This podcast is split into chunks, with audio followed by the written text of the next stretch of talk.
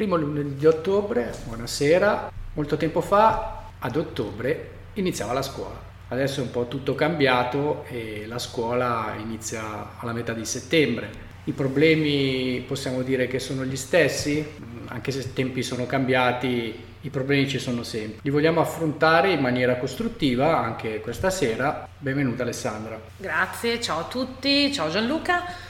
E sì, la scuola è iniziata da 15, ormai 15 giorni più o meno e, mm, e, vogliamo dedicare un po' la nostra puntata proprio al mondo scuola. Lo facciamo sempre, bene o male, a settembre, però oggi vogliamo un po' ripercorrere un po' come sono i primi giorni di scuola, l'importanza che hanno nella vita dei nostri ragazzi, perché ricordiamoci che la scuola occupa nelle loro giornate più della metà del loro tempo e quindi occupa una fetta importante nella loro vita quotidiana.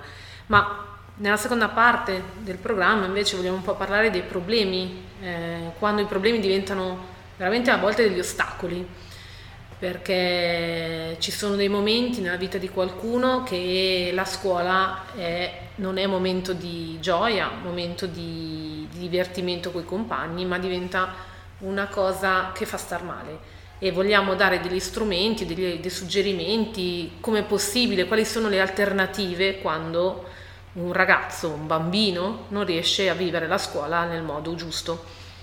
Sì, perché i, i ragazzi, i nostri figli, i nostri nipoti ci stanno davanti come fossero uno specchio, no? E quindi sono anche un, una trasposizione dell'immagine che la nostra società. Quindi eh, noi che siamo adulti abbiamo passato 10-12 anni di scuola, possiamo conoscere quelli che sono i problemi e come dicevi tu a volte sono veramente degli ostacoli.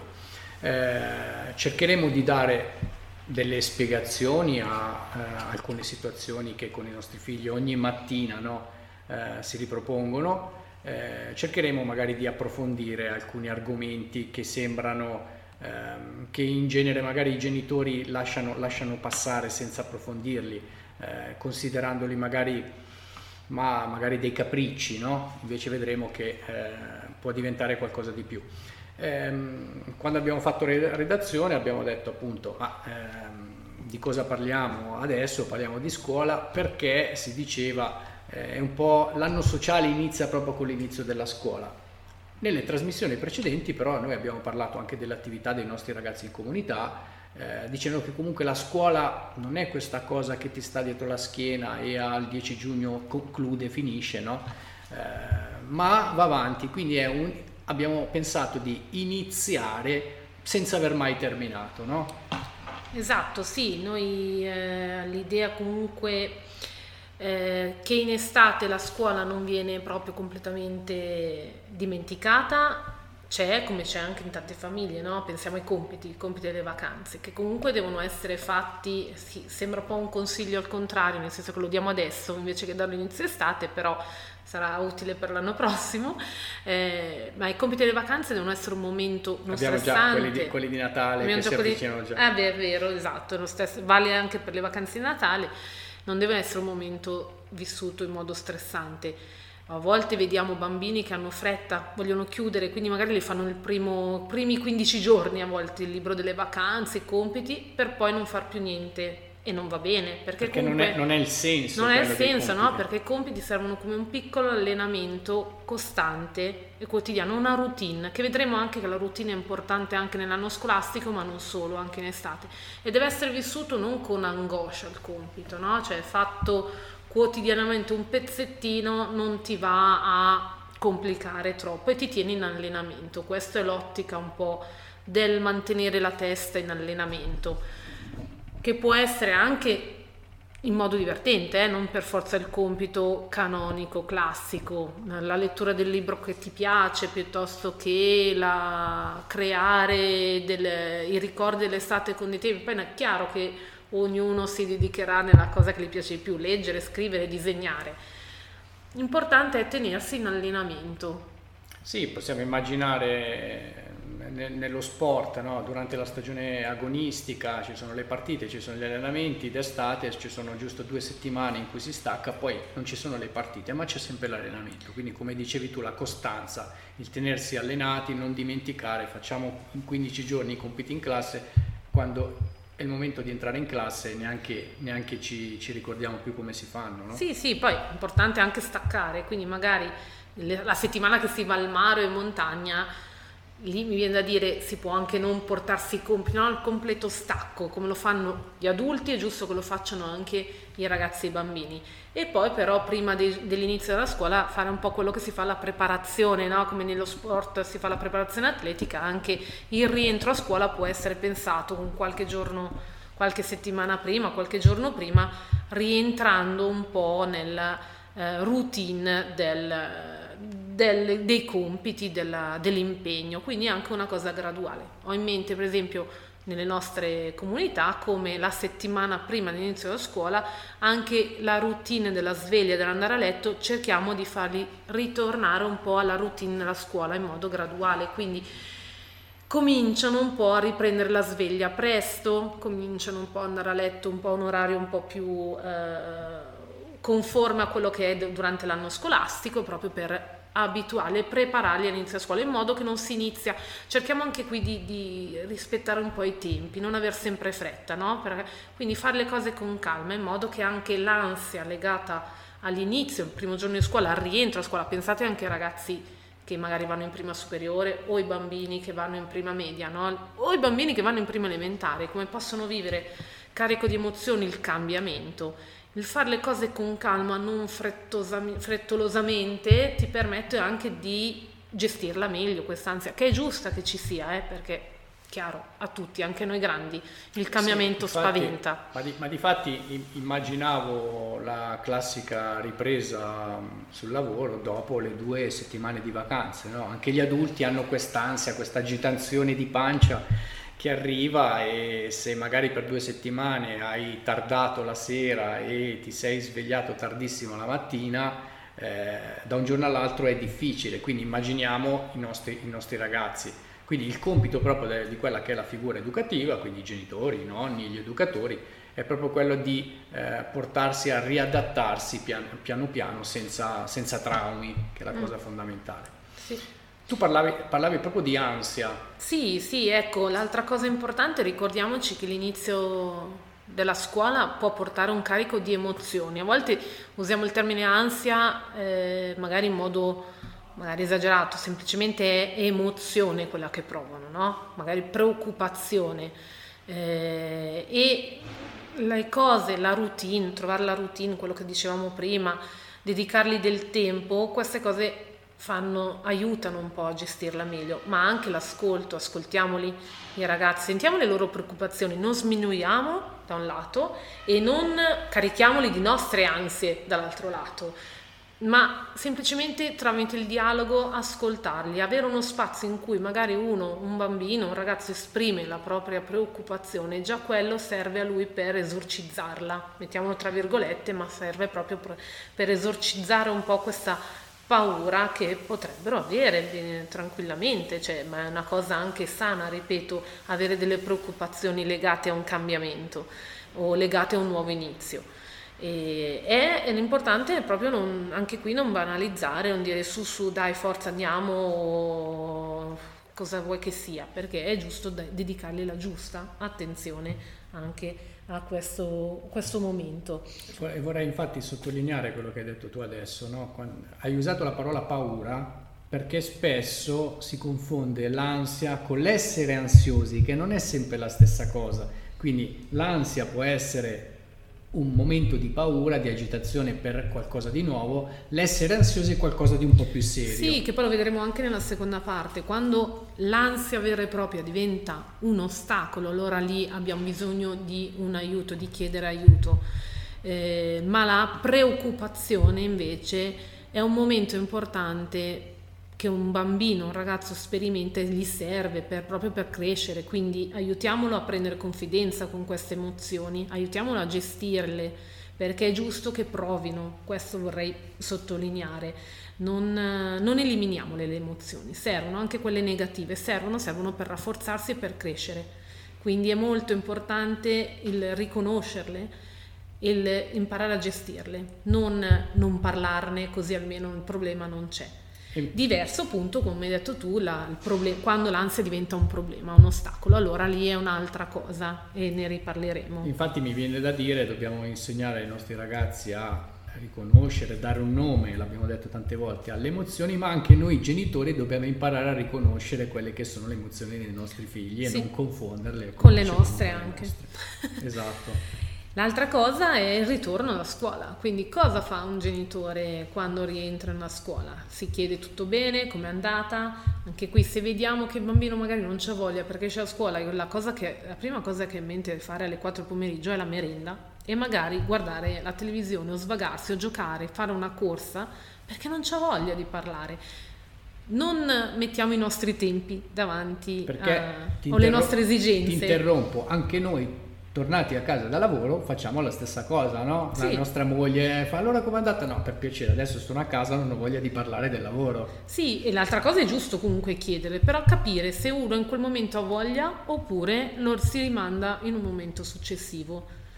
E è molto importante anche qui l'ascolto, il dialogo, ascoltare comunque quello che raccontano a scuola, non, che può magari ai nostri occhi può essere una cosa banale, invece ne, nella testa del, del bambino, del ragazzo, per loro un, se lo racconta vuol dire che ha un'importanza eh, se, è per lui o per lei, no? quindi è una cosa che per lui ha avuto uh, un significato preciso e quindi se lo vuole raccontare è perché per lui è importante, quindi ascoltiamo. Eh, I dati di quest'anno uh, portano a una trasposizione, leggevo, verso il 2050 con un calo per il calo de- demografico che c'è in Italia, con un calo di iscrizioni a scuola. Eh, quest'anno abbiamo già un calo sostanzioso, eh, abbiamo delle differenze tra nord, centro e sud come iscrizioni e eh, aule occupate. Alessandra, abbiamo anche però le cosiddette aule pollaio. Sì, è un problema che effettivamente sento spesso perché anche da parte degli insegnanti, no? il, il trovare strategie per gestire queste classi magari particolarmente numerose ma che non permettono per legge, perché poi sono questioni di numeri, di eh, creare due classi. E, e, vedo degli insegnanti che sono stimolati a trovare soluzioni alternative. È sicuramente faticoso perché mh, perché comunque avere classi numerose, spiegare eh, nel modo tradizionale come ce l'abbiamo in testa noi, la vedo proprio di difficile realizzazione. E quello che è un po' mancato nel corso di questi anni e si sta un po' riprendendo come argomento di dibattito, e ne abbiamo forse parlato anche noi l'anno scorso, a settembre dell'anno scorso, proprio con l'inizio della scuola, era proprio il, come rafforzare il patto educativo tra scuola e famiglia perché spesso c'è un, un po' uno scolamento, gli insegnanti si sentono soli a dover gestire una, una eh, anche degli aspetti educativi e magari non hanno la collaborazione dei genitori. Quindi sicuramente avevamo invitato l'anno scorso i genitori a fidarsi un po' degli insegnanti e agli insegnanti di cercare la collaborazione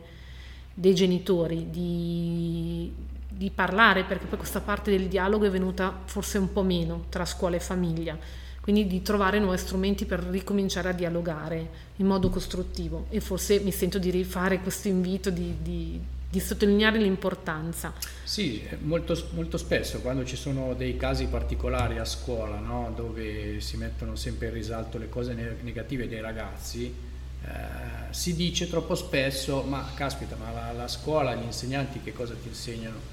dobbiamo ricordare che l'educazione a scuola nasce prima in famiglia, forse lo diciamo ogni volta questa cosa, quindi quando tu parli appunto di patto educativo, ecco, è bello sottolineare, come dicevi tu, che dovrebbo, dovrebbero gli insegnanti eh, riuscire dovrebbero gli insegnanti riuscire ad avere un po' più di fiducia da parte dei genitori. Questa spaccatura io la vedo sempre molto più forte negli ultimi anni, eh, c'è stata veramente un'escalation nei momenti in cui eh, a scuola eh, c'è un, un, problema tra insegnante e ragazzo, si punta il dito subito sull'insegnante, sì. non, sì, su, sì, non sul ragazzo e neanche su se stessi. Cioè, ci sono veramente dei, dei casi assurdi dove eh, i genitori hanno subito preso le parti dei ragazzi. Io, torniamo indietro tanti anni fa, eh, i miei genitori andavano ai colloqui e dicevano se mio figlio ha sbagliato in qualcosa, ah, gli dia subito la nota, lo sospenda. Adesso c'è un atteggiamento sì. molto diverso. Sì, sì, e poi secondo me la scuola dovrebbe riprendere però anche quella dimensione eh, educativa in termini di affiancamento alla famiglia, perché invece negli ultimi anni si è un po'... Cioè un uh, guardare al programma troppo Guardare spesso. alla didattica, no? esatto. quando non tutti gli insegnanti hanno anche una visione educativa, non tutti. Al- alcuni hanno una visione invece proprio centrata sulla didattica. Forse bisogna proprio richiedersi se questa scissione è utile e quindi ritornare al dialogare, mi riferivo proprio a questo, tornare a dialogare tra famiglia e scuola è proprio un riprendere anche quel discorso educativo che la scuola deve occuparsi della scuola e dell'educazione riferito all'ambito scuola, non può e non deve sostituirsi all'educazione della famiglia. Girava un post su Facebook, è stato anche uno dei nostri post sulla pagina dei concettini, la, se qualcuno vuole andarlo a vedere, ma per, era un po' in occasione dell'inizio della scuola ed era un, post per tutti i genitori. In casa si impara a salutare, ringraziare, essere puliti, essere onesti, essere puntuali, essere corretti, parlare bene, non dire parolacce, rispettare gli altri, essere solidali. Mangiare con la bocca chiusa, non rubare, non mentire, rispettare le proprie cose e quelle degli altri, essere organizzati.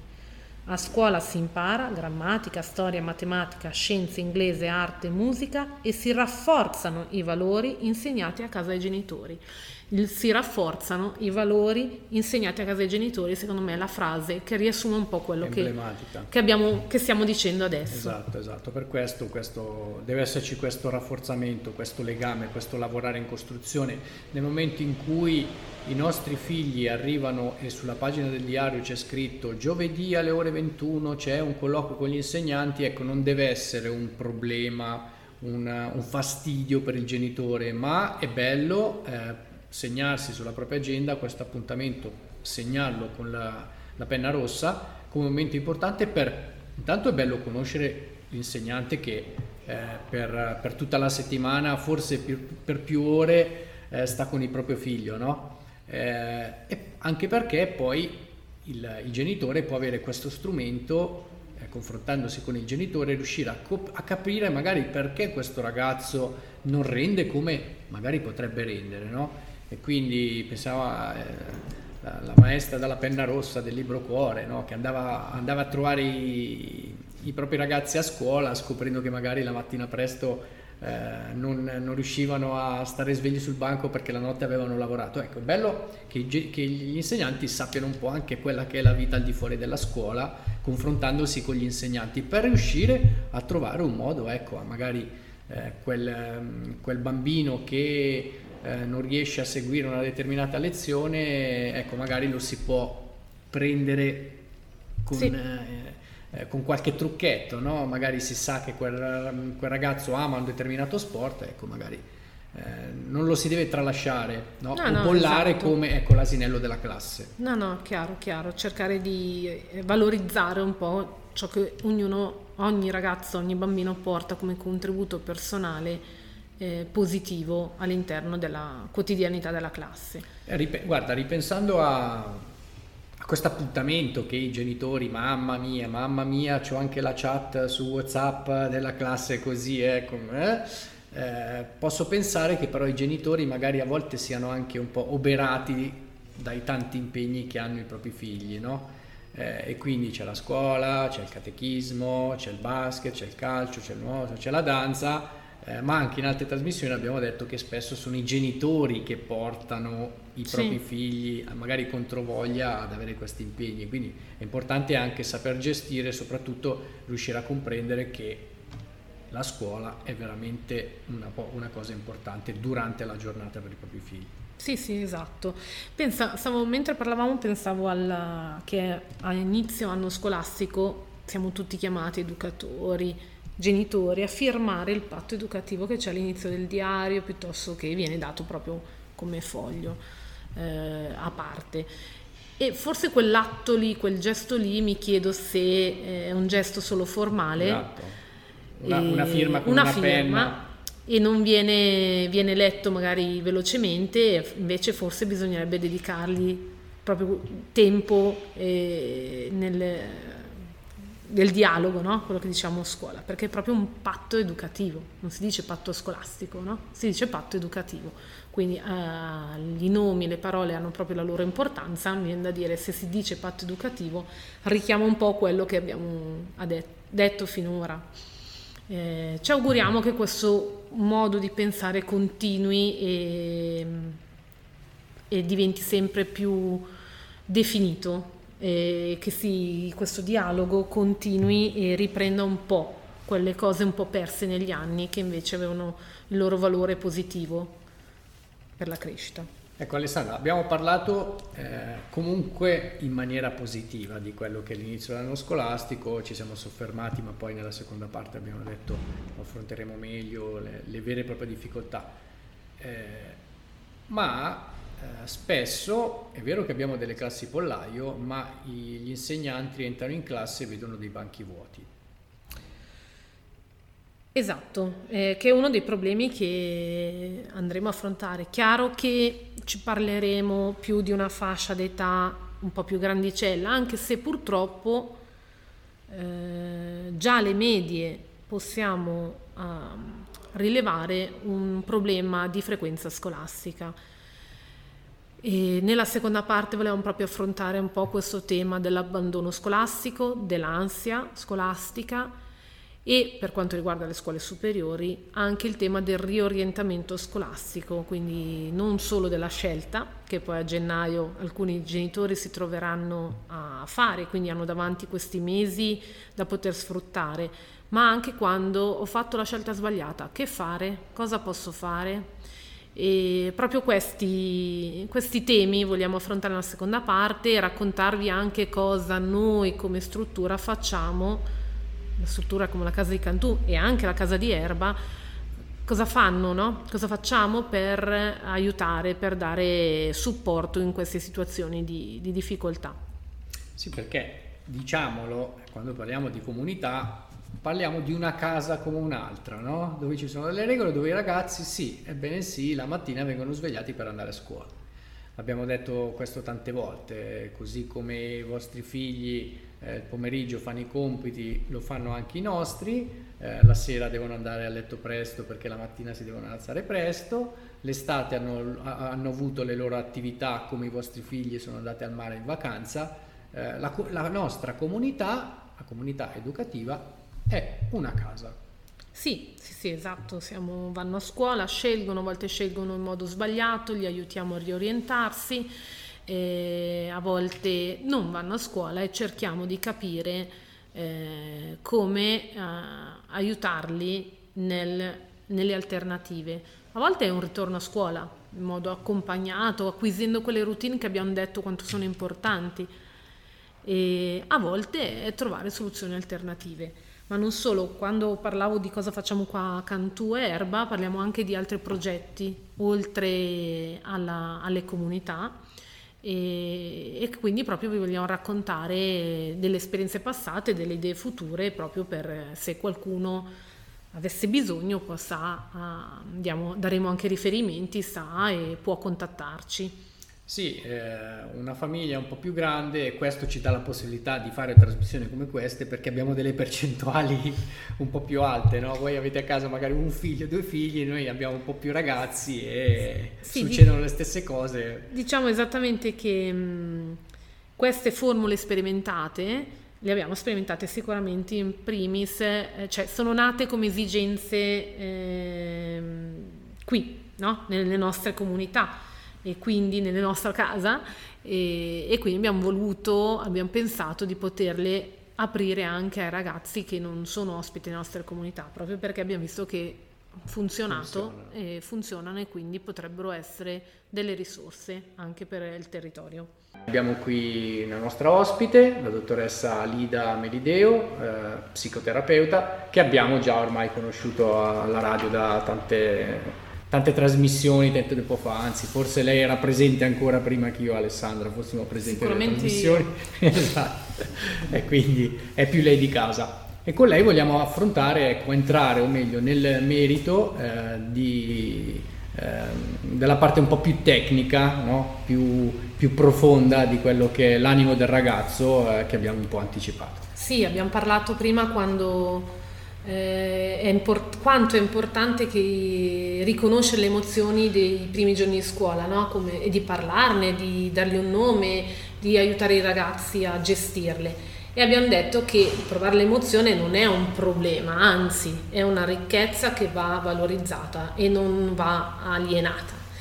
Abbiamo anche detto che però a volte la preoccupazione non va scambiata come ansia, ma che a volte la preoccupazione può diventare ansia e se diventa ansia e diventa un problema diventa anche un ostacolo. E nella seconda parte volevamo proprio parlarne, volevamo uh, chiedere no, appunto alla nostra Lida eh, come è possibile aiutare questi ragazzi e i genitori che si trovano i ragazzi che non riescono ad andare a scuola che vivono l'andare a scuola proprio con troppa ansia e questa ansia diventa un problema. Ci sono, noi abbiamo detto un po' nella prima parte, che eh, alcune cose nella casa di Erba e nella casa di Cantù le abbiamo sperimentate con i nostri ragazzi, ospiti in comunità, abbiamo deciso un po' di aprirle anche sul territorio e offrire come servizio al territorio, perché abbiamo visto che hanno funzionato per i nostri ragazzi. Quindi che all'interno delle nostre case quindi ci sono dei servizi che possono aiutare proprio eh, queste, queste, in queste situazioni di, di difficoltà.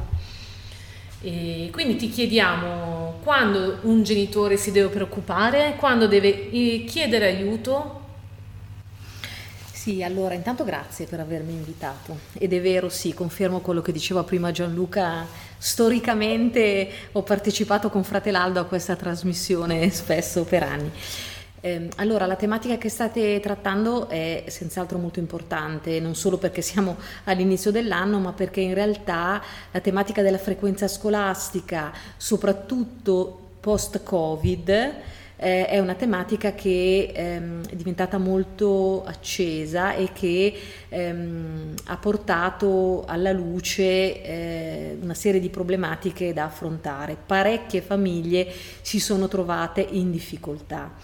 Storicamente questo problema dell'ansia eh, rispetto alla frequenza scolastica è, è noto, ehm, nella casa di Erba, ma poi anche nella nostra casa di Cantù eh, l'abbiamo affrontato eh, proponendo una serie di progetti, dei progetti ponte, ad esempio per ragazzi che non riuscendo ad andare a scuola ad affrontare il grande gruppo, abbiamo messo in campo tutta una serie di aiuti, che era anche solo quello dell'accompagnamento a scuola, perché per tanti ragazzi è proprio il momento di passaggio, esco da casa per arrivare a scuola, il grande ostacolo, non è la scuola in sé, perché poi una volta che sono a scuola riescono a starci, è proprio trovare lo sprint. E quindi avevamo ideato e realizzato negli anni una serie di progetti proprio centrati su un accompagnamento educativo che aiutasse i ragazzi a superare eh, l'ostacolo del momento dell'uscire di casa e l'arrivare a scuola. Per altri ragazzi più in difficoltà che magari avevano accumulato un ritardo scolastico importante quindi voi sapete che nel momento in cui l'ansia ti blocca e tu rinunci a fare una cosa, il giorno dopo l'ansia è un pochino più alta e quindi ti rende ancora più difficile superare l'ostacolo. Il terzo giorno l'ansia è ancora più alta e quindi tu sarai ancora più in difficoltà, dal quarto giorno sei un po' giocato e probabilmente con le tue forze non ce la fai più. Eh, allora abbiamo per questi altri ragazzi strutturato dei percorsi ad esempio presso la, la, nostra casa, per cui i ragazzi arrivavano da noi, venivano presi da noi, frequentavano un, una scuola in un piccolo gruppo che quindi non li mettesse in difficoltà, non li facesse sentire a disagio rispetto ai ragazzi che invece frequentavano regolarmente, trovandosi un po' in un piccolo gruppo un po' malcomune, ecco, eh, ma in cui nessuno si sentiva giudicato, si riconciliavano con i ritmi dell'alzarsi, uscire di casa, andare in un posto che assomiglia assomigliasse un pochino una classe, avere a che fare con un professore che però ehm, aveva delle competenze educative molto alte e quindi li aiutava a eh, ricominciare a investire sulla scuola e mano a mano sono stati rafforzati rispetto alla frequenza scolastica fino a essere riaccompagnati gradualmente all'interno invece del percorso scolastico tradizionale e sono stati percorsi che hanno, hanno avuto un grande successo e sono stati ripetuti negli anni. Eh, questo già avveniva prima del Covid. Dopo il Covid questo problema è diventato un problema molto più diffuso e tante famiglie lamentano questa difficoltà perché la frequenza della scuola in DAD ha eh, cambiato proprio le abitudini dei ragazzi non erano più abituati ad alzarsi presto la mattina, non erano più abituati a prendere l'autobus, ma si alzavano alle 8 e un minuto per una lezione che cominciava alle 8 e 5. Ricordo tanti professori che si lamentavano di ragazzi che si presentavano in video lezioni in pigiama, cioè quindi perdendo un po' tutta una serie di coordinate, di abitudini sane, mi alzo, mi lavo, faccio colazione, mi vesto e esco di casa. Faccio la cartella anche, no? Perché era tutto lì, cioè letto, scrivania, esattamente, proprio a portata di mano. E quindi poi quando ci si è trovati a ripartire è diventato un problema, è diventato una cosa difficile. Tanti genitori si sono trovati in difficoltà, per cui normalmente un genitore prima ci prova con le buone, poi con le cattive, quando intendo per cattivo si arrabbia, mette punizioni, leva cose, spegne computer, eh, sequestra PlayStation, eccetera. In alcuni casi, come dire, uno sprone da parte dei genitori e un aiuto è la cosa migliore ed è il primo mh, mm, passo da cui partire, senza secondo me colpevolizzare o aggredire, ma cercando insieme al proprio figlio di trovare qual è, eh, come dire, il momento critico vero qual è il momento critico? Il momento critico è riuscire ad alzarsi ed arrivare a scuola, allora forse una famiglia può mettere in campo un aiuto da questo punto di vista. Ti aiuto, ti porto a scuola, no? ti, ti, semplifico una serie di passaggi che potrebbero essere per te difficili. E in tanti casi questo è stato sufficiente. Laddove invece il problema sembra più un problema proprio di un'ansia legata al fatto che dentro in un gruppo di 20-25 persone con i professori non mi ci ritrovo più come studente, vado quindi in difficoltà, vado comunque in, eh, in ansia, allora bisogna forse eh, non scadere come spesso fanno le famiglie in momenti di rabbia o di castighi eccessivi perché significa isolare ancora di più un ragazzo, allora forse può essere utile chiedere un aiuto. Un aiuto che non è come dire, un aiuto di terapia, perché non parliamo di psicoterapia in questi casi, nella maggior parte dei casi è più un intervento di tipo psicoeducativo. In questo senso, ad esempio, noi abbiamo attrezzato un, un, servizio che è il Centro Servizi per la Famiglia, che ormai è attivo da tanti anni e che in parte collabora su dei progetti su, su piccoli gruppi o grandi gruppi, eh, ma in, in altre situazioni mette a disposizione eh, psicologi oppure mh, pedagogisti o educatori eh, con particolare esperienza in questo settore che possono fare insieme ai genitori in un primo momento e poi genitori e ragazzi in un secondo momento un percorso per superare le difficoltà, anche abbassando quelle tensioni e quelle rabbie che inevitabilmente si creano, perché i genitori quando arrivano in consultazione la prima volta hanno veramente provato un po' di tutto e sono spazientiti, arrabbiati si Dis- sentono sì, molto sì, disarmati. Sì. E hanno un po' passate tutte, no? si sono prima arrabbiati, spesso sono anche pentiti magari di aver eh, utilizzato un polso anche troppo forte perché hanno, come dire, si sono sentiti anche eccessivi nei confronti di un figlio in difficoltà, ma hanno fatto quello che hanno potuto e quindi io dico non vi dovete sentire in colpa. È buona cosa spostare un po' il problema e su farsi supportare da qualcuno all'esterno, perché spesso sono quelle situazioni che in un periodo ragionevolmente breve arrivano a risolversi e con benessere di tutti, benessere dei genitori che sono contenti che le cose funzionino, ma soprattutto benessere dei ragazzi, perché per loro poi andare a scuola, al di là dell'aspetto formativo, è come dire la vita, è la, la vita sociale, la relazione che li fa star bene. Ecco. ecco sì, infatti questa cosa della vita, della vita ne abbiamo parlato proprio prima, abbiamo detto la scuola occupa comunque più della metà del tempo dei ragazzi e dei bambini, quindi è una parte stra importante della loro quotidianità e prima proprio dicevamo la scuola e la famiglia devono rimparare a dialogare anche su un piano educativo eh, e non scindere le due cose perché eh, talmente i nostri ragazzi vivono la scuola durante il giorno dalle 8 alle 4 elementari, ma ormai anche le medie e le 2, le scuole superiori con dei ritmi diversi ma più o meno comunque occupa buona parte della giornata, è chiaro che non possono non dialogare. E questa cosa del, del, questo supporto ai genitori che si sono disarmati secondo me è molto importante perché a volte un genitore preso dalla rabbia, dalle emozioni, abbiamo detto prima, no? le emozioni non vanno, nascoste, ma vanno proprio riconosciute per essere meglio gestite. È un invito che non facciamo solo ai ragazzi, ma anche ai genitori. E questo spazio può essere proprio uno spazio per aiutare i genitori a, a, a sfogarsi, da un lato, e proprio perché il parlare con un esterno ti permette anche di mettere sotto una luce diversa il problema e cercare di vederlo con occhi diversi e magari eh, a volte eh, chi è nel settore sa a chi poter chiedere aiuto, come potersi muovere. Pensiamo riorient- semplicemente al riorientamento scolastico.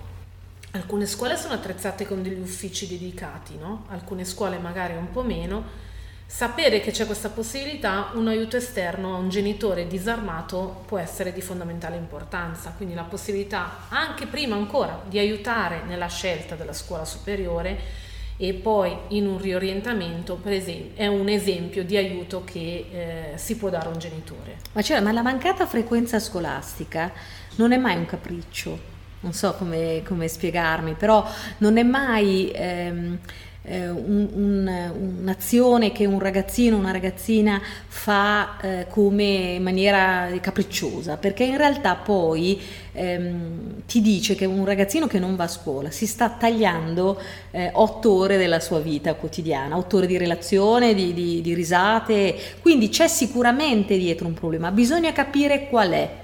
Ho letto di recente un articolo che spiegava esattamente quanto tu ci hai spiegato fino adesso e diceva questo. Eh, noi eravamo convinti che dopo il Covid i ragazzi avessero tutta questa voglia di tornare a scuola, invece il post-Covid è stato esattamente il, cost- il, il contrario e si parlava di uno studio che diceva che eh, soprattutto nei soggetti fragili, eh, nel caso specifico di, con ragazzi con disturbo dello spettro autistico oppure di bisogni educativi speciali, questa cosa era ampliata. Quindi questi ragazzi dicevano, e eh, durante il Covid io tutte le certezze le avevo nella mia stanzetta, Adesso non riesco a affrontare, uso il termine che hai usato tu, il grande gruppo. Eh, cosa strana era che questi ragazzi in realtà erano capaci di andare ad esempio allo stadio, ma non erano in grado di affrontare eh, la scuola. Proprio un gruppo di 200 persone dice? A scuola non riesci ad andare, invece allo stadio che ce ne sono magari 30.000, 40.000 ce la fai. Adesso io la domanda che ti voglio fare è questa. Allora, se noi pensiamo al periodo Covid e pensiamo ai ragazzi, la prima cosa, che cos'è? Lo striscione che mettevano fuori dalle case andrà tutto bene, ok, fatto dai ragazzi. Eh, I ragazzi ci stanno dando tanta forza, prendiamo esempio da loro. Eh, ma io so che ci sono ancora genitori, tanti, che stanno lavorando ancora in smart working, invece i ragazzi hanno abbandonato la DAD e devono affrontare la giornata. Ma non stiamo dando troppe responsabilità a questi ragazzi, forse?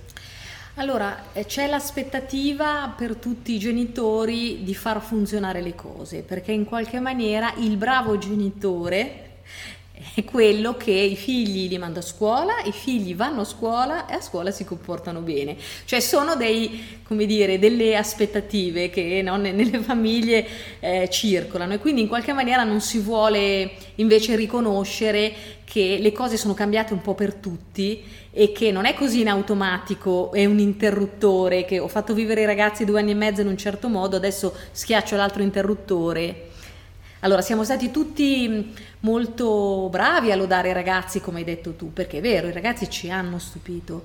I ragazzi nel Covid sono stati eccellenti, secondo me, perché è vero che si parlava di quelli che uscivano, facevano, ma quelli erano veramente una minoranza.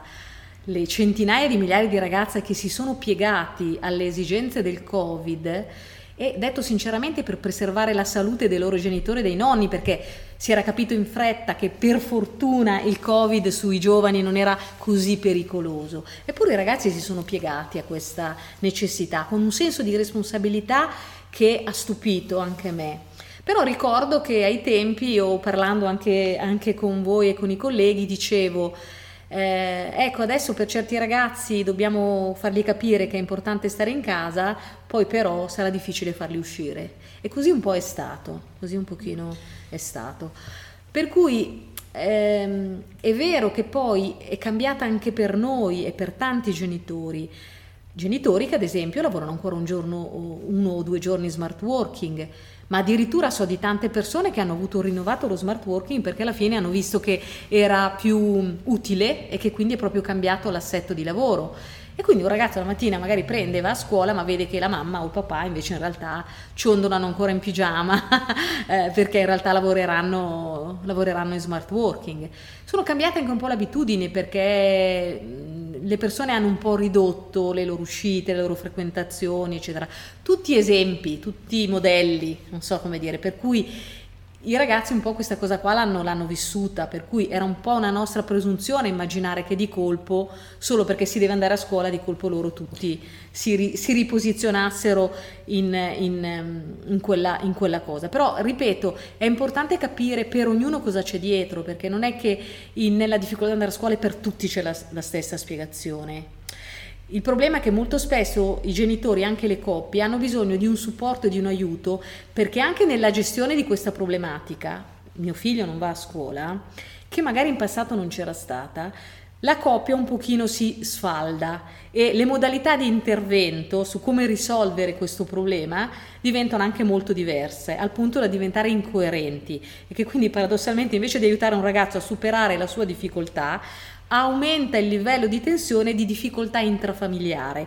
Per cui nella maggior parte dei casi un ragazzino che è vero che concretamente non va a scuola e vi assicuro che si sente in colpa, si sente in colpa, al di là del fatto che non riesce ad andarci, il si ge- sente in colpa. Il genitore gli dice io non so più cosa fare con te. Esatto, e l- vede la tensione che spesso si crea tra i genitori e una modalità anche di intervento diverso che non fa altro che aumentare il suo senso di colpa, perché non solo non vado a scuola mi sento in colpa, ma mi sento anche in colpa perché vedo che la mamma e il papà su questa cosa discutono. Per cui è meglio veramente forse spostare la cosa e appoggiarsi a qualcuno perché insieme si trovi una soluzione, perché è meglio percepire questa cosa non come un problema del ragazzo, ma abbiamo questa difficoltà in famiglia. E come un problema lo risolviamo, insomma, con un ottimismo prospettico, perché si può risolvere di fatto. Sì, esatto, questo è molto importante, è molto importante non, non, non scoraggiarsi del tutto, ma eh, anche alle famiglie, questo è un invito rivolto alle famiglie, potete chiedere aiuto. Noi abbiamo fatto degli esempi, ma ce ne sono tanti sul territorio, certo. potete eh, cercare in internet. Certo, Quindi... anche il discorso che tu facevi del riorientamento per alcune situazioni di mancata frequenza, la scuola in realtà è la scuola giusta, quindi il problema sta a monte, quindi dobbiamo identificarlo e risolverlo con delle strategie a monte. In altre situazioni invece effettivamente c'è una scuola che non è la scuola congeniale, allora il problema va spostato lì e genitori e ragazzo devono capire che un riorientamento non è la fine, un fallimento, un fallimento o qualcosa esatto. che, che non va bene, anzi è un momento di crescita capiamo e ci riassestiamo e ci rinnoviamo. Non siamo fissi ad insistere per una cosa che non ha le gambe per andare. Esatto, molto, secondo me proprio il soffermarsi sulle cose concrete, aiutare sulle cose concrete per,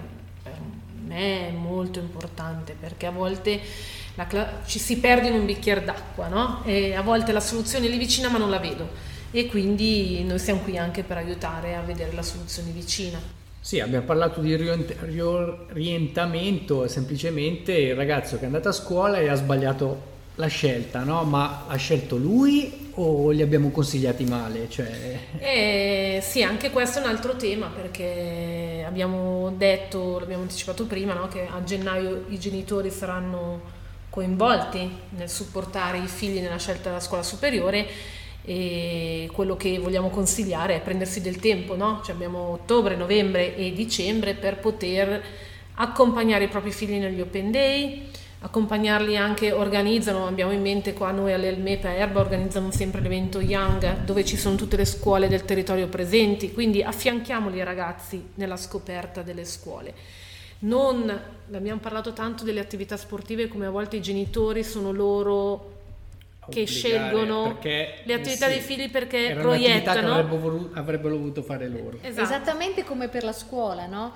Non ho avuto la, l'opportunità di fare il liceo per poi andare all'università, quindi mi aspetto e poi magari non lo dico, perché a volte le cose dette apertamente sono discutibili, le cose sottese e silenziose pesano come dei macigni. Sì, Alida, io... Cioè quante volte abbiamo sentito i genitori dire voglio mio figlio dentista senza nulla togliere, voglio mio figlio dedi- medico. Certo, ma... un dentista in famiglia fa sempre comodo, Esatto. tuttavia Anche magari, meccanico, non magari sarebbe un ottimo meccanico, un ottimo cuoco, un bravissimo veterinario, anche se in casa non abbiamo, non Esatto. abbiamo animali. No, ecco, mh, come esperienza mia, quando mi capita di parlare con i ragazzi, soprattutto quando iniziano, quindi le, le superiori, all'inizio sono un po' agitati, un po' spaventati, è di riuscire a parlare con loro e, con loro e far capire che eh, questa dovrebbe essere la scuola eh, di un tuo futuro lavoro. Quindi se è il lavoro che eh, potrebbe piacerti per tutta la vita, tu comunque in un certo senso vivrai serenamente, no? Altrimenti se vedi che non fa per te, ecco, non c'è nessunissimo problema a fare un passo indietro, assolutamente. Ed è proprio quello, non è che siccome questa scuola non va bene automaticamente non sono tagliato per lo studio, ho fallito. Certo. Semplicemente un anno nella vita, sperando di avere tutti una vita molto lunga, non è nulla. Quindi va bene anche che quest'anno sia un anno in cui capiamo meglio invece per fare l'anno 21 una scelta Sì. migliore perché tu stia bene e tu sia sereno. Certo, parlavamo di attività sportive, si può essere portati per il calcio e non per il basket, ma non vuol dire non mi piace lo sport, no? È la stessa cosa. Quindi, però è importante riuscire a far comprendere al ragazzo che si può fare un passo indietro, non succede niente, non è un problema, l'importante è ecco, eh, non- magari non buttare via troppi anni, una scuola di 5 anni, arrivare al quarto anno e rendersi conto che ecco, quello è veramente un peccato per il ragazzo. Ci troviamo un ragazzo di 18 anni ormai che ha buttato via gran parte della sua vita e poi sarà un problema ritornare indietro. Invece già eh, alle medie riuscire a fare un buon orientamento è fondamentale, un, un riorientamento eh, mirato già alle superiori è qualcosa di importante nei primi due anni. Ecco. Eh, ma soprattutto è fondamentale secondo me stare vicino ai nostri ragazzi, quindi fargli comprendere che non siamo lì per giudicarli ma per sostenerli, quindi quando parliamo di patto educativo torniamo sempre lì, noi siamo lì per aiutare il ragazzo che poi sarà il futuro della nostra società. Dobbiamo crederci, dobbiamo credere che i nostri figli ce la possono fare, ce la possono fare nella vita, intendendo con vita quella che loro vorranno costruirsi per se stessi. Anche perché eh, la loro capacità di, di sostenere la vita, la loro autostima, siamo noi che gliel'abbiamo indirizzata, no? Quindi se noi continuiamo a dire, beh, tu sei un asinello, lascia perdere che tu sarai un fallito, ma siamo noi che lo stiamo indirizzando a convincerlo che sia così, quando in realtà non è, non è la verità. Quindi vogliamo un po' rilasciare i nostri riferimenti, ricordare il sito e il numero di telefono in modo che se qualcuno vuole avere ulteriori informazioni può scriverci. Sì, Vai Gianluca. info chiocciola concettinicanto.it, il sito www.concettinicanto.it oppure www.villapadremonti.it. Eh, proprio perché magari i vostri figli non sono in comunità, ma potremmo dare noi degli aiuti, parliamo anche dei pomeriggi, vogliamo parlare della bottega, vogliamo parlare di tante attività, di tante attività che, eh, che noi abbiamo utilizzato in questi anni, no? Sì, sì, allora, tra l'altro eh, rispetto un po' a quello che raccontavi te Alida, parlavamo di ragazzi che fanno fatica ad andare a scuola e fanno, ehm, ritornano a scuola attraverso un piccolo gruppo, bisogna dire che negli ultimi anni, forse proprio post-Covid, eh, l'età si è abbassata e a volte siamo proprio in una fascia di prima media addirittura che fanno fatica ad andare a scuola, quindi abbiamo riadattato anche noi alcuni progetti post-Covid proprio perché abbiamo visto che l'età si è abbassata, dell'abbandono scolastico si è abbassata, quindi progetti di dropout scolastico, scuola parentale, se prima erano concentrati sulla terza media, adesso abbiamo dovuto un po' sia in comunità, ma anche per ragazzi eh, esterni dalle comunità, quindi che vivono in famiglia, abbiamo eh, Ti- Ti proposto interrompo, hai usato una parola dropout scolastico Dropout che scolastico. tradotto in italiano è bu- bruttissimo, no? buttati, buttati fuori dalla scuola, cioè proprio, no? Sì, esatto, e ragazzi che già in prima media non riescono andare a scuola, quindi abbiamo riadattato proprio eh, i programmi, perché poi seguiamo dei programmi scolastici non solo per la terza media, ma anche in modo trasversale prima e seconda media.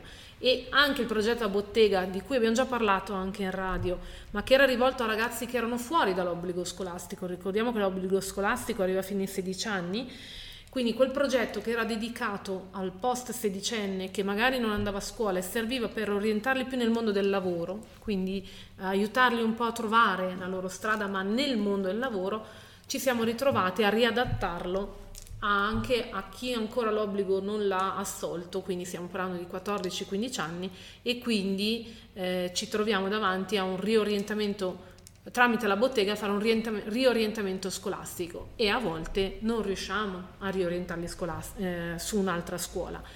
E tramite la collaborazione con altri enti del territorio cerchiamo strade alternative perché a volte la scuola non è la strada per qualche ragazzo e quindi pensiamo a percorsi di apprendistato, pensiamo a percorsi di tirocini extracurricolari e quindi il progetto della bottega anche questo si è visto riadattare alcuni percorsi proprio per andare incontro alle esigenze nuove che si sono create eh, oggigiorno e quindi anche a questa nuova fascia d'età.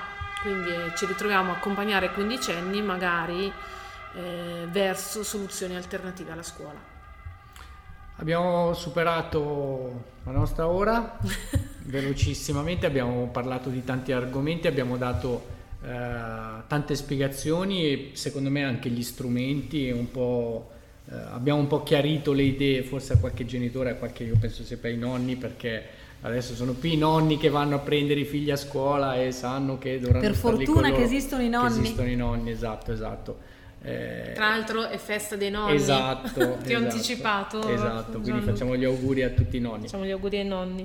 Noi diamo l'appuntamento al prossimo mese di novembre. Eh, continueremo come sempre, come abbiamo deciso con Alessandra, con la linea eh, di parlare dei ragazzi in maniera positiva perché hanno tanto da dare, lo diciamo, e perché forse eh, troppo spesso vengono considerati eh, una piccola fascia della società quando non è così. Ringraziamo la dottoressa Lida Medideo. Grazie a voi per avermi invitato. Per altre trasmissioni.